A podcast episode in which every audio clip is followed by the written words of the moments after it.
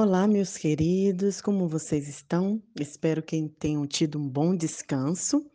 Hoje, segunda-feira, nós já estamos no episódio 9 da vida de Jesus em ordem cronológica. Jesus, o Nazareno, estudar, se aprofundar na palavra de Deus tem sido maravilhoso para mim e espero que tenha sido, esteja sendo maravilhoso para vocês também. É, eu tô, tô demorando de postar hoje, né, a devocional, demorei para gravar, porque eu tô aqui imersa em alguns livros, a palavra, em algumas versões bíblicas, estudando alguns aspectos bem profundos desse capítulo que eu vou falar sobre a famosa tentação de Jesus, ou Jesus e o jejum, ou a prova que Jesus teve. Tem vários, é, várias teorias e teologias explicando detalhadamente sobre essa questão da tentação de Jesus. Mas eu quero trazer algo nesse momento, que eu quero dividir em duas partes esse episódio, mas nesse momento eu quero trazer algo muito devocional que o Senhor falou ao meu coração. A palavra de Deus diz em Mateus 4 e em Marcos 1, lembra que a gente está estudando os evangelhos sinóticos, então a gente está vendo o que, que Mateus, Marcos, Lucas têm falado sobre, e quem já ouviu os outros episódios sabe que evangelhos sinóticos são evangelhos que são parecidos. Um usou o outro para fazer a biografia de Jesus. E em Mateus 4 diz que logo após o batismo maravilhoso, né, de Jesus, essa celebração, ele foi levado pelo Espírito ao deserto e foi tentado pelo diabo. E depois de jejuar 40 dias e 40 noites, teve fome. E então começa toda a questão da tentação. E eu quero trazer três aspectos que me saltam à mente. A primeira é que Jesus passa por uma tentação após uma grande vitória. Queridos, sempre vamos ter dificuldades e tentações e prova depois de passar por uma grande vitória, uma grande bonança. Quantas pessoas é, não conhecem algum cristão que diz assim: é, ai, mas agora que eu sou firme na igreja, agora que eu me batizei aconteceu isso, agora que eu estou lendo a Bíblia eu perdi o emprego, agora que eu estou dizimando, ofertando para um projeto missionário, eu fico doente, né? A gente pensa que por a gente estar tá passando por momentos bons ou porque a gente está fiel à palavra de Deus, fiel aos ensinos de Cristo, não vai vir a prova. Não vai vir a tentação. E a vida real não é assim, queridos. Todos nós vamos passar por dificuldades. Todos nós vamos passar por tentações e provas, né? E isso faz parte da vida.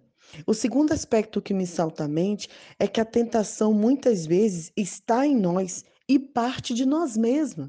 As dificuldades que temos, as provas que enfrentamos muitas vezes são questões nossas, né? Características nossas. A gente luta é, pra, é contra a nossa impaciência, contra a ansiedade. A gente luta é, para ter mais domínio próprio, né? A gente passa por tentação porque a gente quer aquilo, ou quer consumir aquilo, ou quer comprar aquilo. Né? Ou é, temos alguma fraqueza em âmbito é, físico, espiritual, emocional. Então a tentação ela está em nós. E é por isso que eu quero trazer já o terceiro aspecto. E antes de falar sobre isso, é, vencer, no terceiro aspecto é vencer. A gente só vence a tentação com a palavra de Deus e a oração. E é, ao escrever esse tópico, eu lembrei é, um pouco da minha trajetória ministerial. A gente vai ver que depois desse episódio, Jesus começa o ministério, o ministério dele efetivamente aos 30 a quando ele já se torna adulto, né, aos 30 anos de idade, que era quando o, aquela cultura considerava um homem adulto.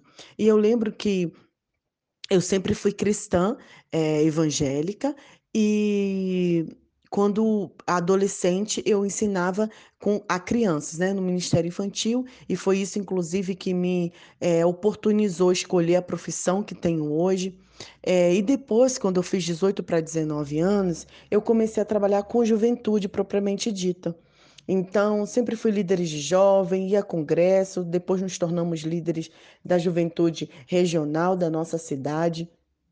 E eu lembro que uma vez, que sempre, sempre o, o maior embate, né, do jovem cristão é, são as tentações, né? As tentações do mundo, as tentações da carne, as tentações sexuais, as tentações dos vícios. E eu lembro que um jovem chegou uma vez para mim e falou assim: Nai, nós deveríamos ter mais passeios para a juventude, nós deveríamos ter mais é, retiros, congressos, porque igreja tal faz congresso, igreja tal faz retiro de graça. Por isso que a gente está enfraquecendo, porque a gente não tem muito passeio. E eu era jovem também, eu lembro que eu olhei para dentro dos olhos daquele rapaz, daquele jovem, e falei assim: não, meu amor. A juventude está enfraquecendo por falta de palavra e oração. O que nos mantém de pé não é passeio, não é retiro, não é cultos festivos, não é worship, né? Louvor e adoração, cultão, não é nada disso. O que nos mantém de pé diante da presença do Senhor, sem cairmos em tentação, é a leitura da palavra e a oração. E aí eu estou perguntando a você, qual foi a última vez que você se debruçou para clamar, para orar ao Senhor? Se a gente olhar, né, todos os, os, os, grandes homens e mulheres da Bíblia, todo, todos eles tiveram compromisso com oração. Né? A Esté teve um período de oração para decidir a sua vida. A Débora, juíza, teve um período, vivia tendo períodos né, de oração. A palavra descreve que Daniel orava três vezes ao dia. A palavra fala que José, né, mesmo com todas as dificuldades que ele passou, ele orava. Então, é, para vencermos a tentação, é orando. É linda a palavra. Eu sei que você está me ouvindo, pode parecer óbvio isso, né? Ah, mas é isso eu já faço. Será que a gente de fato tem se aprofundado é, no nosso íntimo com o nosso Deus? Né? Temos, temos clamado, temos orado, temos pedido, temos louvado. Então, meu amor, para a gente continuar firme na presença do Senhor, leitura bíblica e oração. Jesus, 100% homem, 100% Deus, ele venceu a tentação com a palavra. Jesus citava a palavra, ele tinha os versículos decorados em sua mente. A Bíblia diz que com 12 anos Jesus estava no templo debatendo a palavra de Deus com os escribas e fariseus. Quem será que tem hoje, né? O, o conhecimento teológico para debater com, com, com teólogos, líderes, pastores.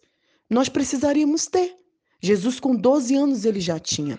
Né? Então, eu quero te convidar a você vencer essa tentação que você tem passado, as dificuldades, a prova que você tem enfrentado com a palavra de Deus, né? Jesus é o nosso guia, Jesus é o nosso Senhor, ele é o nosso Deus. E se ele que é o nosso exemplo, venceu a tentação, citando a palavra, nós venceremos também. Que você tenha uma excelente semana, que você não deixe de fazer a devocional, não deixe de tirar seu dia, não deixe de tirar seu tempo para se aprofundar no que Jesus quer para você. Um grande abraço, Nai Duarte, Moçambique.